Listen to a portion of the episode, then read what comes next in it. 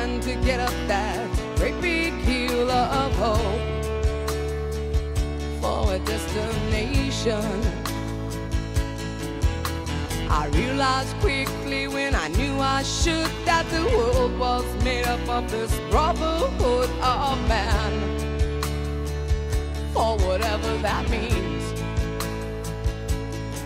Into a crisis.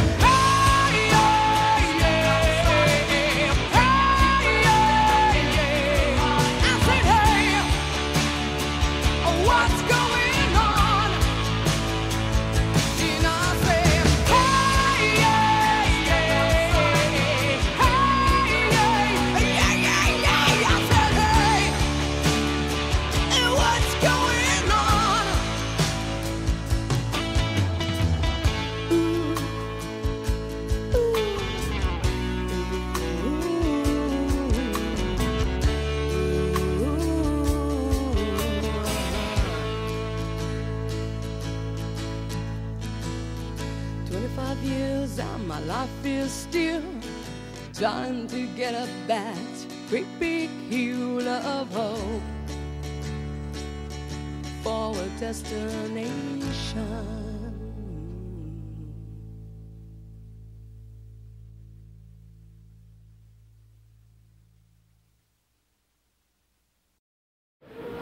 Nagyon ritkán áll nőknek jól a rockzene. Vannak kivételek, becsüljük meg őket, de általában, általában roppant izzadságszagú dolog jön ki belőlük. Ráadásul itt nem is tudták eldönteni most a elején, meg micsoda, mert vannak rockzenei motivumok, de hát itt, itt aztán keveredik minden. Viszont ami legfontosabb, hogy semmiféle feminista mozgalom és ösztrogén túltengés és leszbikus érharcosság nem lehet mentség a rossz ízlésre. Tehát ez ugyanígy van, mint a Boys esetében, hogy nem azt mondjuk, hogy mi toleráns emberek vagyunk, nyilván semmi bajunk azzal, hogyha valaki az azonos nemeket szereti, no de ha ez az ízléstelenségre ürügy, akkor onnantól kezdve e, ugyanúgy, e, ugyanúgy, ugyanúgy sajnáljuk, mintha valakinek a szélső jobboldali érzelmei e, vezetik az ízléstelen zenéhez.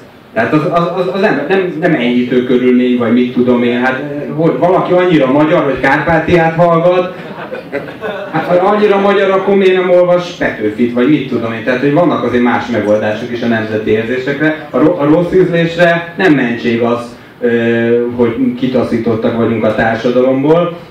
És ez a hacuka, ez micsoda, nem tudom, hogy meg tudtátok egyezni, hogy az énekes hölgy miben van, valami tehát egy, egy boxer alsóba, az bőrcsekibe, azon még egy, egy olyan ö, kalap, ami már nyilas is nagyon-nagyon gáz volt, és arra még ráhúz egy szemüveget, nem? Nem, hát volt rajta egy kibaszott cilinder, És egy és a bakancs. cilinderre, bakancs, de a cilinderre rárakott egy repülős szemüveget. Tehát olyat, amit a repülők viselnek, de azok a repülők, akiknél nincsen szélvédő, tudod? Mert még a 1900 szemébe nem fújjon bele a szél, Még miközben repül. 1914-ben Igen, vannak. 1914-ben, kár, igen, az első világháborúban viseltek ilyet a repülők.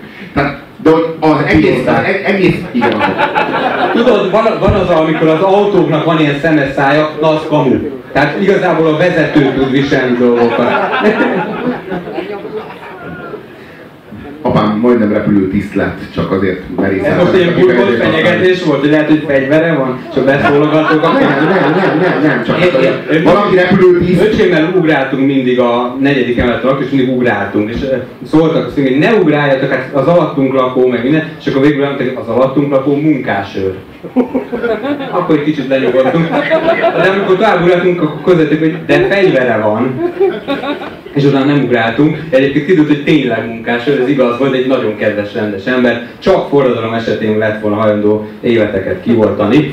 Pusztán azért, valaki ugrál, azt elintézi más. Pedig közétek is nevetett. Ká- Kádár rendszerben a családon belül elintézték a valaki ugrát. úgy adta elő ez a csaj ezt a számot, mint akinek megmondták, hogy figyelj, több ilyen slágeret nem lesz basz meg. Tehát ő is tudta, hogy nincs a zenekarban rendes dalszerző, aki még egy ilyet tudna írni. Nem tudom, hogy mit csináltak ezek a csajok, jelzálók Az egyik, az, a... az egyik az férfi, mert jelentek csupa csaj tagja volt a zenekarnak, de kirakták az egyik csaj, annyira rosszul gitározott, hogy az egyik az fiú. Valószínűleg vagy jelzálók hitelt vettek fel a házra, vagy leszopták azt, aki megírta ezt a számot, de valahogy hozzájutottak. De az, azon, ahogy előadják, már azon látszik, hogy ők se értik, hogy hogy került a kezük közé. Tehát olyan kincset találtak, tehát azt látom az ezen a csajon, hogy olyan, mint Smeából, így a drágasággal. Így megmondták neki, hogy van négy perced, ez a négy perc az életed, előadhatod ezt a számot, utána így baszhatod, vagy ebből megélsz, vagy semmiből. És akkor a csaj azt mondta, hogy ez kurva jó, ez egy kurva nagy lehetőség, úgyhogy most nem fogok pislogni se, ekkorára nyitom a szemeimet, és úgy fogom előadni, hogy most nagyon összeszedem magam, most az egész, minden hülye picsaságomat belerakom ebbe a számba, mert most dől el, hogy a, lesz-e pornomblonc, vagy nem lesz.